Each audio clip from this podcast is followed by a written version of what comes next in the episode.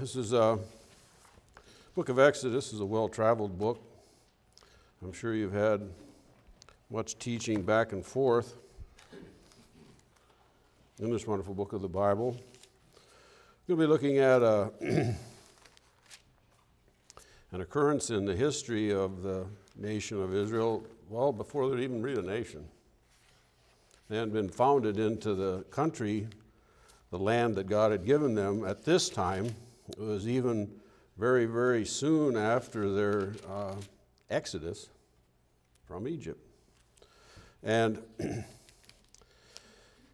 they were going to be, well, they're going to be confronted with some situations real early in, in this time about the matters of, uh, well, obedience and uh, who they're going to obey, who they're going to look to in times of the need of strengthening. Um, this is just after the time when, when they had crossed the Red Sea. God had worked a powerful miracle there. Uh, they got into the, the, the, land of the Amalekites. They needed water. Uh, God had Moses get them water, strike the rock, and they had water. And then things started to happen. We're going to talk about that in a little bit. Uh, let's follow along in Exodus chapter 17, verse 8. By the way, in the name of this message is, the title of this message is The Lord Our Banner. It says, Then came Amalek and fought with Israel and Rephidim, and Moses said unto Joshua, Choose us out men. There you go. God always needs men for his work. And go out and fight with Amalek Tomorrow I will stand on top of the hill with the rod of God in mine hand. So Joshua did as Moses had said to him and fought with Amalek. And Moses, Aaron, and Hur went up to the top of the hill. And it came to pass, when Moses held up his hand, that Israel prevailed. And when he let down his hand, Amalek prevailed. But Moses' hands were heavy, and they took a stone, and they put it under him, and he sat thereon. And Aaron and Hur stayed up his hands, the one on the one side and the other on the other side, and his hands were steady until the going down of the sun. The result was, and Joshua dis- discomfited Amalek and his people with the edge of the sword. And the Lord said unto Moses, Write this for a memorial in a book, and rehearse it in the ears of Joshua, for I will utterly put out the remembrance of Amalek from under the heaven. And Moses built an altar and called the name of it Jehovah Nissi. For he said, Because the Lord hath sworn that the Lord will have with Amalek, have war with Amalek from generation to generation. Let's pray. Lord, uh, I'd like to thank you for the preciousness of the knowledge of your presence in my life. Thank you, God, uh, for showing yourself strong in the nation of Israel in those days. Thank you for showing yourself strong in my life in these days. Thank you for the blessings of a church home. I'm thankful for the blessings of pastors who have the watch care for my soul. I'm thankful, Lord, uh, for the sure knowledge that when I leave this world, I'm going to go into the very hands of God, my Creator. Pray, God, that you'd hold me up and hold each uh, soul open to receive truth. Lord, I pray that it might, you might work through me to bring blessing to this church. In Christ's name, I very humbly pray. Amen. Well, the Amalekites were descendants of Esau, and they lived in an area between the Dead Sea and the Red Sea, which they had recently crossed. if you would picture the Mediterranean Sea coming down, the Red Sea on this limit, the Gulf of Aqaba on this limit, and, and this peninsula then formed a kind of a, a teardrop, and on that southern area, this is where they came in and they met the Amalekites. The Amalekites were a powerful nomadic type people who resided mainly in the hill country of southern, the southern Sinai Peninsula. The commentator uh, Edersheim describes it thusly A sweeter spot of grander scenery can scarcely be imagined than the Wadi Faran. Wadi is a, is a term for a, for a river or a, a river valley. Here we are at the last among those Sinaitic mountains which rise in such fantastic shapes and exhibit every variety of coloring. Following the windings of the Wadi Farain, we come up upon a wide, fertile plain, seemingly all shut in by mountains. This is Rephidim, the battlefield where Israel, where Israel, fighting under the banner of Jehovah, defeated Amalek. He further adds that it was a well watered uh, plain with very many springs and wells, and it was shaded by groves of palm trees. It was said to be the best favored land in all of the whole Sinai Peninsula. And it was into this land that Israel now entered, and it appears that they were immediately confronted by the armed forces of Amalek as described in the book of Deuteronomy. So if you'd hold your place here and go into uh, Deuteronomy chapter 25. And we're going to look at a couple verses there. Um, verses 17 and 18. The Bible says, remember what, remember what Amalek did unto thee by the way when you were come forth out of Egypt, how, how he met thee by the way and smote the hindmost of thee, even all that were feeble behind thee, when thou wast faint and weary, and he feared not God. That described them. They were fierce uh, uh, idol worshippers. they had a heart for their own country and didn't want anybody messing around in it. And apparently, what they had initially done was, was kind of guerrilla or hit and run tactics.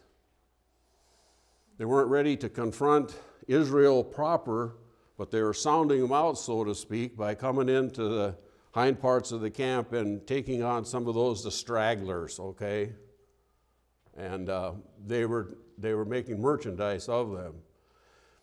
It's possible that those people, the Amalekites, knew about what had occurred in Egypt, even not so long before. And they knew that, that Israel, the Jews, had spoiled Egypt, and they brought out a lot of loot. That might have been part of the reason why that they were assaulting Israel. Certainly part of it was too, is this was their this was the prime part of their country as it was stated there, they ranged all through the Sinai Peninsula, in times even up to the, the borders of the Dead Sea. They were nomadic peoples, even as perhaps the, the Bedouins of that day and today. Um, and so Israel was now being tested uh, by the prospect of a major battle, and Israel's mettle was going to be tested for the first time.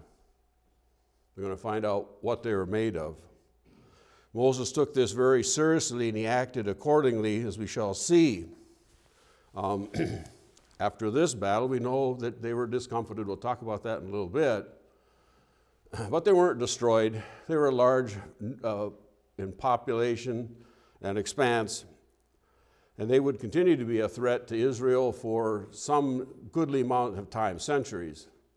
Uh, wouldn't be until the time of David, King David would finally put the kibosh on them pretty good, and they ceased to be uh, pretty much a, uh, as a people group. Um, it was interesting. Uh, one of the terms uh, the the uh, Amalekites called their kings kind of like the pharaohs of Egypt. They had a term pharaoh for their kings, and Agag was a term for their for their kings, and they called sometimes the ruling class, even the nation itself, came to be known as Agag, or they were Agagites. Agagites and Amalekites were the same thing.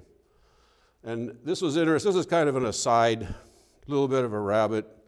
But in Esther chapter 3, verse 1, it says, After these things did King Ahasuerus promote Haman, the son of Hammedatha, the Agagite, to a certain position. So, what, uh, what I think was happening here was similar to what happened to, the, to Israel when they went into captivity and Daniel and his, like his three friends and large numbers of the, of the upper class from the, from the top families in, uh, in the country. They're taken into captivity and they're put into service in, uh, under Nebuchadnezzar. And we know that Daniel prospered very, very well. well the intimation is here is that, that Haman, as the son of Hammedatha, uh, was a part of this ruling class. They have maybe have been taken in by Ahasuerus or his, or his forebearer, and they'd been taken into, uh, into the land of uh, uh, that Ahasuerus' kingdom, and they were serving there.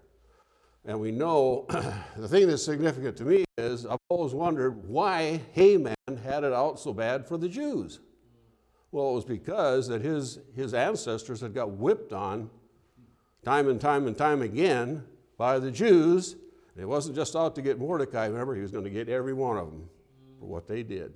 I'll get even with you. I got the power. Remember, he was one of the richest men in that country. Okay, back to the point. In this message, we'll look at three things the call to war, the battle, and the application for us. The Amalekites had chosen to launch an all out assault against Israel, likely figuring that they would be easy prey for their army, for their soldiers, would have been well trained. They had best weapons and tactics. They had the terrain. They were on their home field. Everybody knows, plays sports, the home field advantage is much to be coveted. But in this case, it wasn't going to it wasn't going to serve them uh, for the best. Moses set Joshua his right hand man, to lead the resistance against Amalek. And they must have been kind of a ragtag outfit. They had little or no training, uh, they had inadequate weapons, they lacked discipline, but, but they did have Moses as their leader. They had Joshua as their field commander, and they had God as their banner. God was walking out for them. And so it's, it speaks there of this rod of God. It's mentioned first of in, um, in Exodus chapter 7, verses 8 through 10. You know that when, when Moses was challenged to, begin to go out and take the children of Israel out of Israel, God had told him that when you go before Pharaoh, cast down your rod and uh, it'll turn into a serpent, and then you know that'll be sign of his miracles. And then subsequently, we know that, that in the, each one of the, the ten plagues, most of them, God often said to them, Take thy rod and stretch thine hand, and a miracle would be performed. Now, this is kind of the rod that's talked about in, in, uh, in Psalm 23 when he says, My rod and thy staff, they comfort me. This wasn't a little rod, little switch of correction. It was something that would, was, it became a token, it became a banner, it became a representative of God Himself, that He was working through the nation of Israel. The Jews came to know and understand this, didn't they? You know, you've seen Charlton Heston in the Ten Commandments, you know. Well, it, it happened in real time. I don't know if it was a piece of uh, diamond willow, likely it wasn't but it symbolized God's power. And when the when uh, the people were now in the field and they were confronted with this situation, um, Moses wanted the people to know that God was watching out for them. That's why he said them, you, you can go in the, in the geographic position where they were near Rephidim. There's a mountain behind it, and then there's this little hill that overlooks that battlefield. And that's where Moses Aaron and Hur went. Um, I'm not going to go in and we don't need to look at all those, all those miracles because you know them well. Um, they had seen the Red Sea parted. They had just, as they'd got across the Red Sea, they were belly aching for water. Moses struck the rock with the rod and they got water. But now there was uh, serious happenings coming on.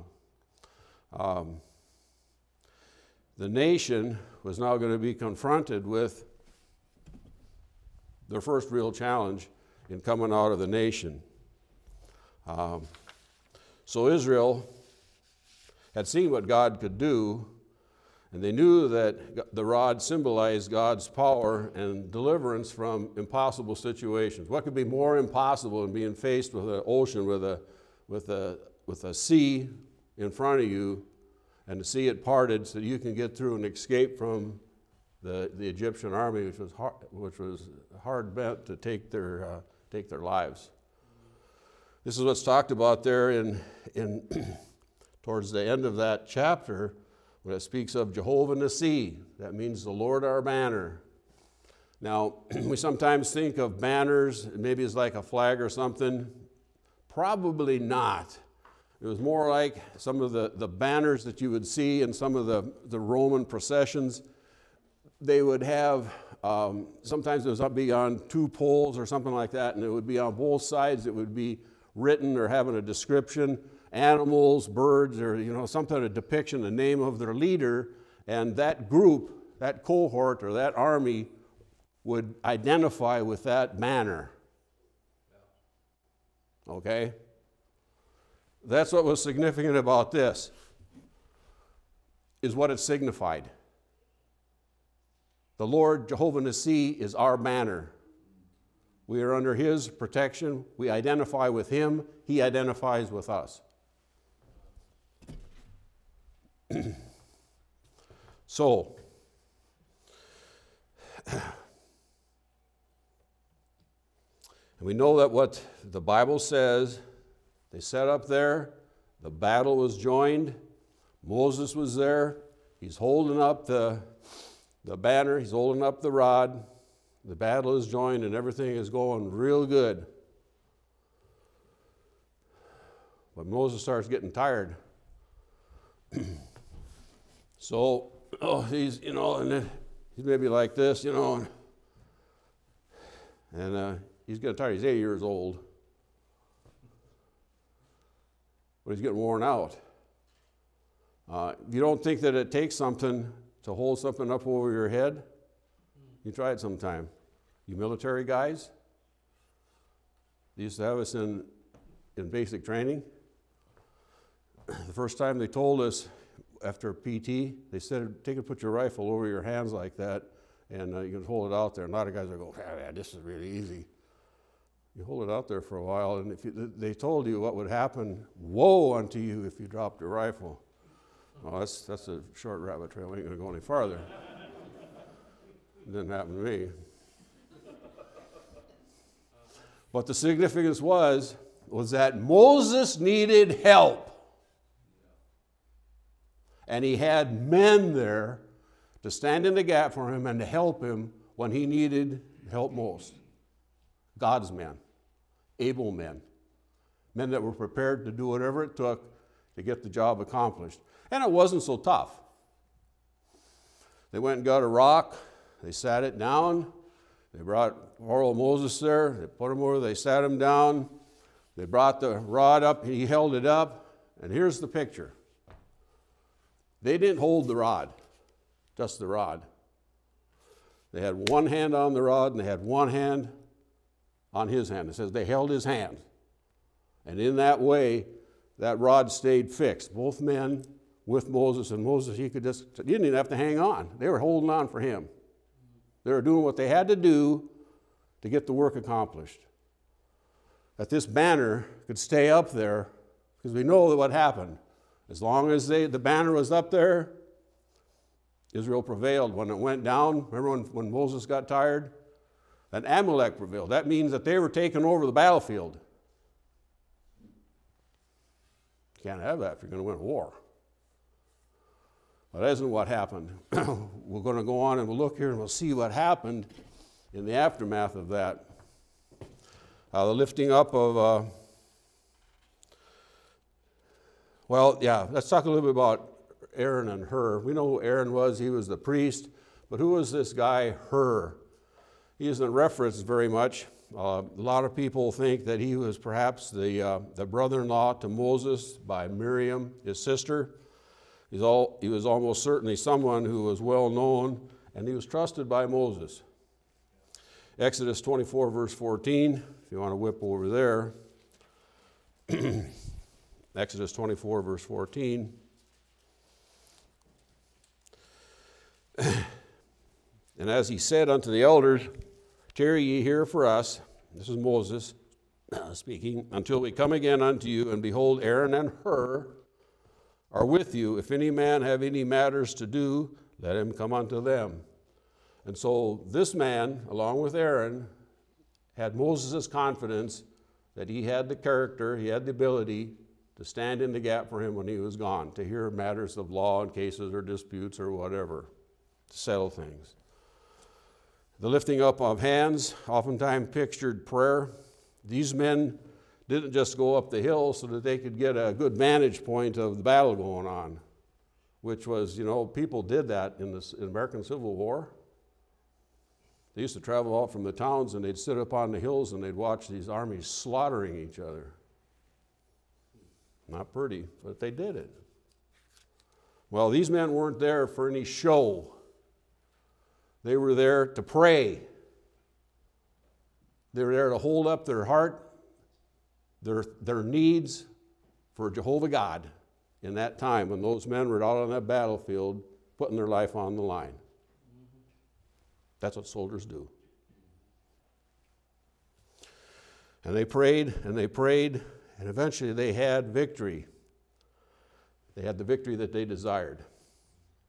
The Bible says, certainly in James chapter 5, verse 16, the effectual, fervent prayer of a righteous man availeth much. And these men fit the bill. Effectual, fervent prayer availeth much and their prayers were heard by Jehovah God.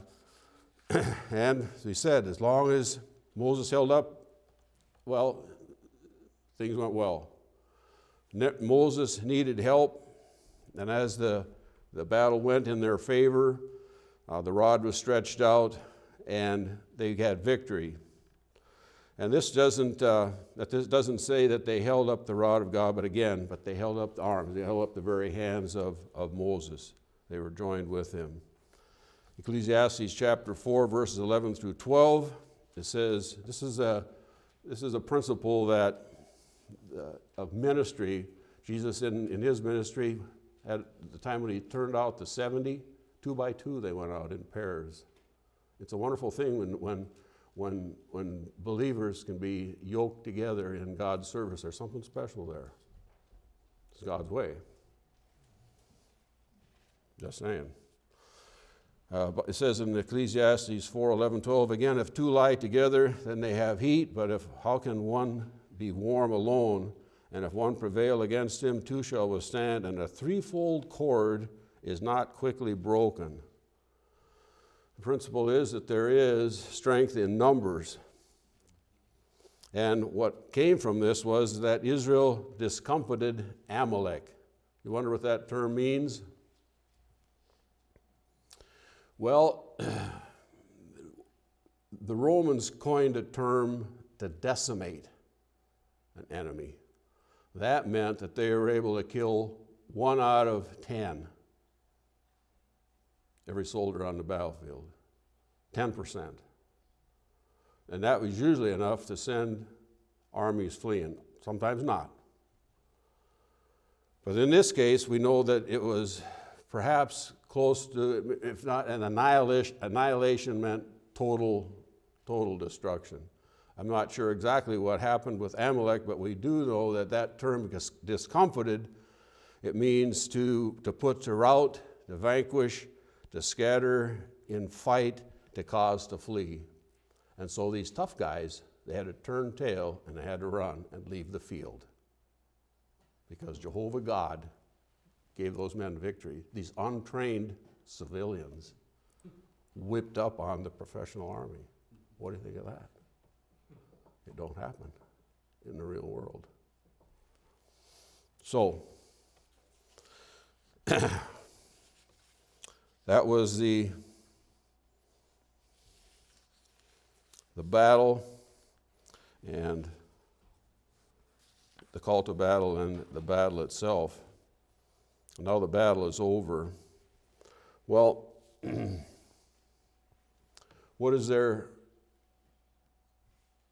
here for us. That's what it's that's what this is all about for me, for you hopefully. This is a good historical uh, lesson. If you learned a little bit about something about the geography and about the peoples. But the application for, for us today is that now as then, God's leaders sometimes need help. So, how do we do that? Well, one way is that we should recognize and honor, recognize and the honor due to their position. 1 Timothy chapter 5 verse 17 says let the elders that rule well be counted worthy of double honor especially those who labor in the word and doctrine. Now, I've read a lot of commentary on this and I have my own personal thoughts for this. It's, it's, it does talk about financial responsibility the church has. A church that can't support their pastor, um, well, we know that tent making was very, very common. Paul was a tent maker. He worked when he had to to supplement his income so that he could do the Word of God when, when times came, when he received offerings and support. I'm sure he was full bore ahead. Uh, and he was able to, and he was able to uh, accomplish the ministry. Biblical principle, 1 Timothy chapter 5, verse 18 says from the Old Testament, it says, For the scripture saith, Thou shalt not muzzle the ox that treadeth out the corn, and the laborer is, is worthy of his reward. So, a church that has the means should support their pastors to the fullest. We're going to look at this a little bit closer. Um, something we need to know and understand. I think that we're, our church is aware of and practices. I don't think you can ever, uh, you can't ever pay uh, people that have uh, CEO ability, God given ability, too much. I think in our world today, the wrong people are put on pedestals billionaires, sports stars, entertainers, authors, members of the academic elite, the media, CEOs of large company, men of science, men of science like in, in times past, uh, Thomas Alva Edison had hundreds, if not thousands, of patents. Edison had a, had a, had a huge laboratory where he had hundreds of men working for him. Every person working in his laboratory that produced something that got a patent, Edison got credit for it and got paid for it. George Westinghouse, who was a contemporary of him, also had many, many patents in the electrical field. He was the one that designed uh, the, the first uh, uh, safety brakes for, for railroad cars and so on when uh, George Westinghouse in his laboratory, which wasn't as big, his people, when they came up with, a, with something that could be go out and be patented, they patented it, they got credit for it. Westinghouse got credit for the ones that he developed. This to me speaks about volumes about strength of character that Thomas Alva Edison was probably um, somebody probably wouldn't want to know. And as I mentioned, Edison and Einstein. Well, Albert Einstein was once asked by reporters, What does it feel like to be the smartest man in the world? Einstein said, I don't know, I'm not Nicholas Tesla. If you know anything about science, you know that Tesla was, he knew his stuff. He was so far, he was, might have been one of the, with Newton or some of these other boys that knew, knew more stuff than people ever can figure out today. Uh, this is another aside. Edison, Edison favored direct current power. What kind do we use today? Alternating current? Who developed that? Nicholas Tesla. Just saying. Okay. Gone are the types of men who were great leaders of our nation in the past Washington, George Washington, John Adams, Thomas Jefferson, James Madison, Abraham Lincoln, Teddy Roosevelt, some of my favorites. You can add or subtract or delete however you want. But the greatest leaders in our country today are not found in business, government, or science, but in the Lord's churches. And they are of as high a caliber as the great church leaders of yesteryear. John Gano and John Leland, Another Baptist, like them, during the Revolutionary War, served faithfully in the Continental Army.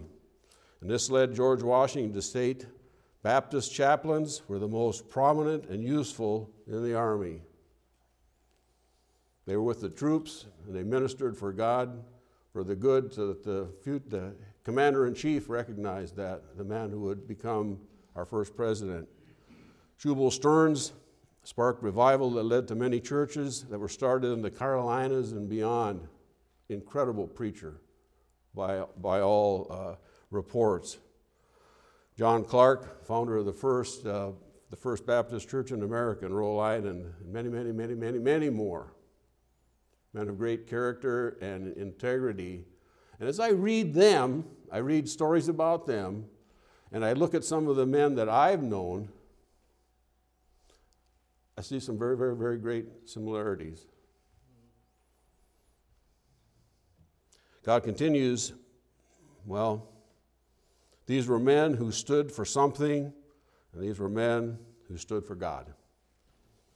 God continues to use Baptists to get the gospel to a lost world today.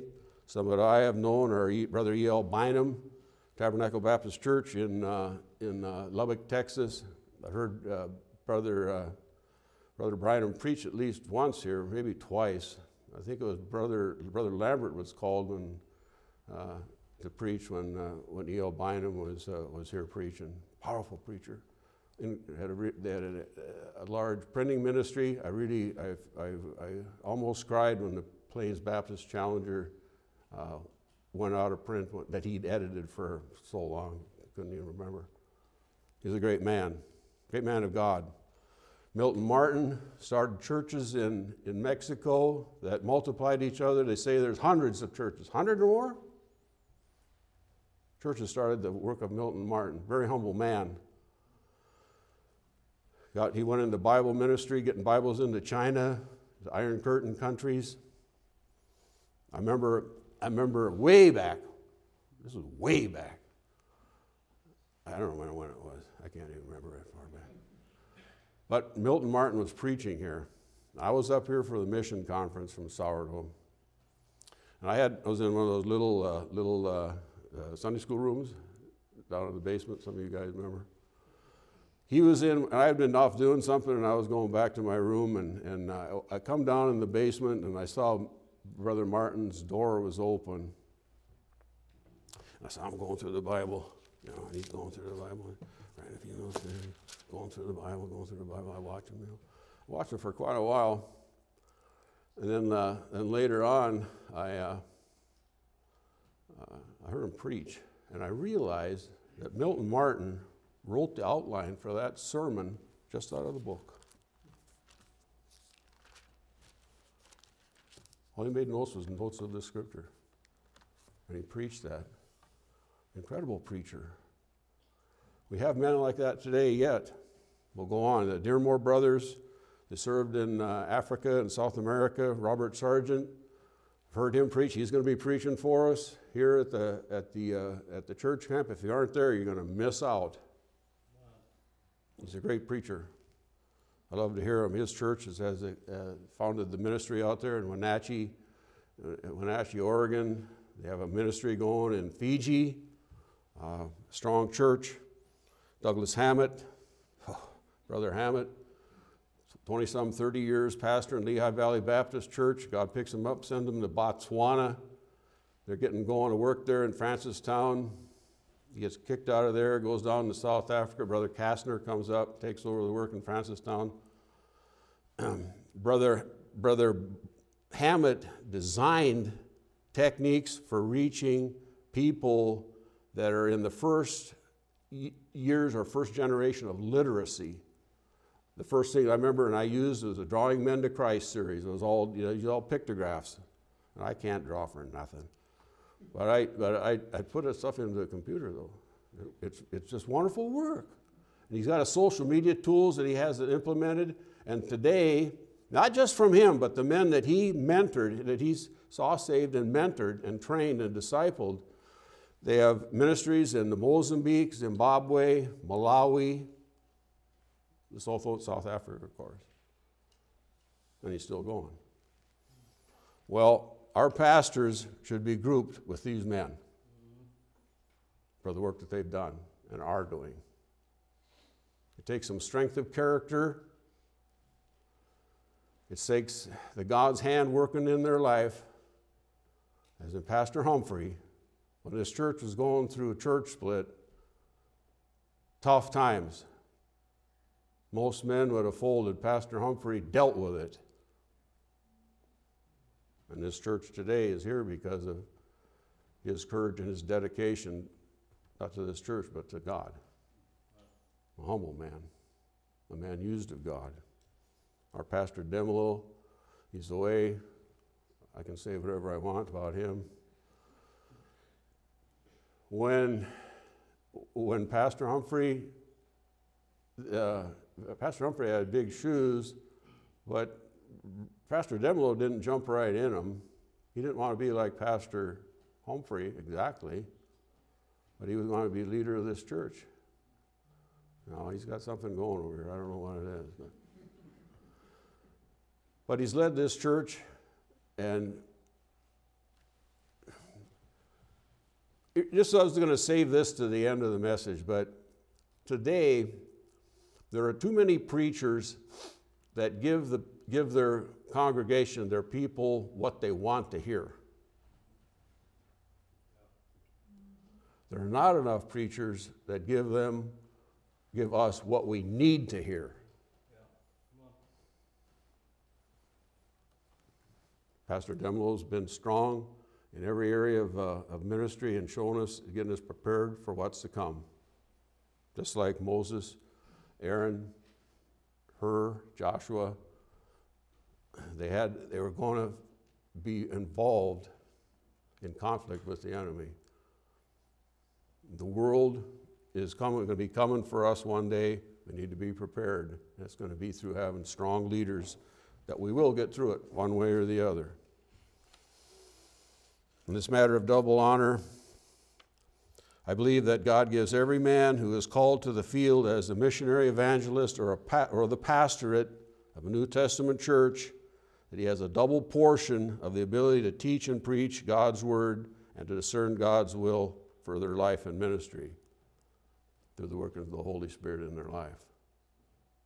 Spiritual perception and receptivity, um, and a special anointing, special unction that they receive from God. And I've, reserved, I've observed this phenomenon both in mature preachers and those that are young, and some that are even preparing for the field. Um, Brother McIntyre, awesome preacher. Brother Rowley, that was here, to me, top notch preacher, young man. Brother Fryman, young preacher, young, young pastor, couldn't bring it. Where does this come from? Well, it's because they're all cut from the same cloth, so to speak. They have God given ability to be the leaders or potential leaders of New Testament church. Brother Mallard preached here. Great preacher, young man. Where does it come from? It comes from God. It comes from God preparing men, equipping men, sending men to do his work. God wants the pastors of his New Testament churches to be recognized as to their worth and honored and respected accordingly. It seems that in the early churches, there were often a multiplicity of leaders in, in a particular body. This may have some reference to the, the terms uh, synonymous for one another pastor, elder, and bishop. Uh, as I was thinking about this, I was thinking um, about some material I read years ago about the, the Welsh Baptists in the early centuries uh, AD, up until and, and through the time when Roman Catholicism invaded and began to uh, influence those countries. At one time, when the, after the, the Catholics had been in there a while, and they saw that the Baptists refused to join with them, they, they buddied up to them and they said, Let's get all together. We're going to have a little uh, conference. They gathered up hundreds and hundreds and hundreds of them came to this and they killed them all. But the work still went on because there were men that were still back in those churches that could carry on the work. They used to have what they call conventions. Today, uh, the, the, Baptist conventions and associations and so on are not associated with the uh, teaching, preaching the full counsel of God, areas of baptism and uh, um, what the New Testament church is. But to them, and I've read about it, they, they called them conventions, but what they did, they would get together, preachers, pastors, uh, and they would talk about the work. They would share what they knew of, uh, you know, I imagine they had some preaching, teaching amongst themselves, but they would talk about the work. And I remember reading about in one, one case what they would do. You know, see, they had do- dozens or hundreds of villages, small towns, all over the country, you know, just like in Israel in the old days. They didn't have, people were agrarian. You don't walk, can't walk 10, 20 miles to work. You got to get out there in the field. You go one, two miles. They got villages all over. What they would do when they would travel, this is another thing too. This is when I got this during a mission conference years ago. I preached about uh, on a point from uh, Leonard Verduin's book, Reformers and Their Stepchildren. One of, the, one of the hallmarks of the Baptists in the Dark Ages was they called them stabler or stabler, staff carriers. What they would do, they would go around, they carried their staff and they go around and they meet somebody, they talk to them about the Lord.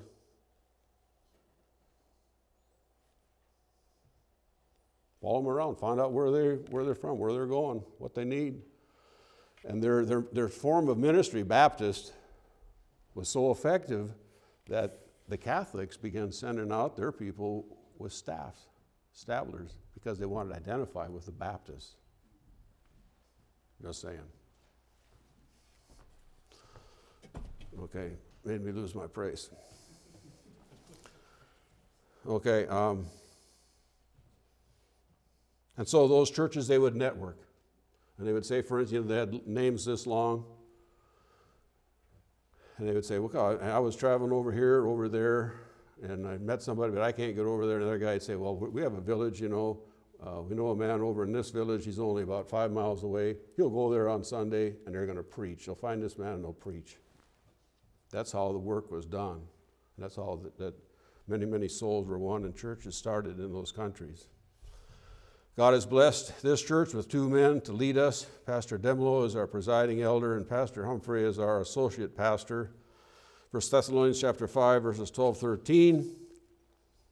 It says, And we beseech you, brethren, to know them which labor among you and over you in the Lord, and admonish you, and to esteem them very highly in love for their work's sake and be at peace among yourselves. Strive for unity.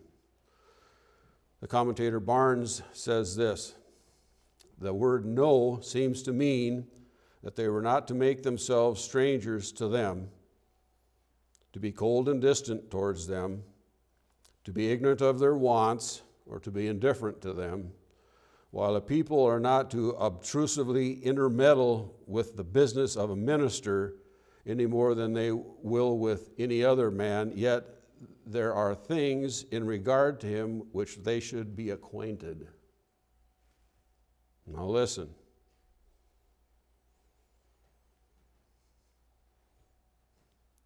They should seek to, pers- to be personally acquainted with him and make him their confidant and counselor in spiritual matters. Selah. They should seek his friendship and endeavor to maintain all proper intercourse with him. Selah. They should not regard him as a distant man or a stranger among them. Selah. They should so far understand his circumstances as to know what is requisite to make him comfortable and to be on such terms that they may be readily and cheerfully furnish what he needs. Selah. And they are to know or regard him as their spiritual teacher and ruler, not to be strangers to the place where he preaches and the word of life, that preaches the word of life, and not to listen to his admonitions, admonitions, and reproofs as those of a stranger, but as of those of a pastor and a friend. And all God's people say, Amen. Amen. So be it. It should be so.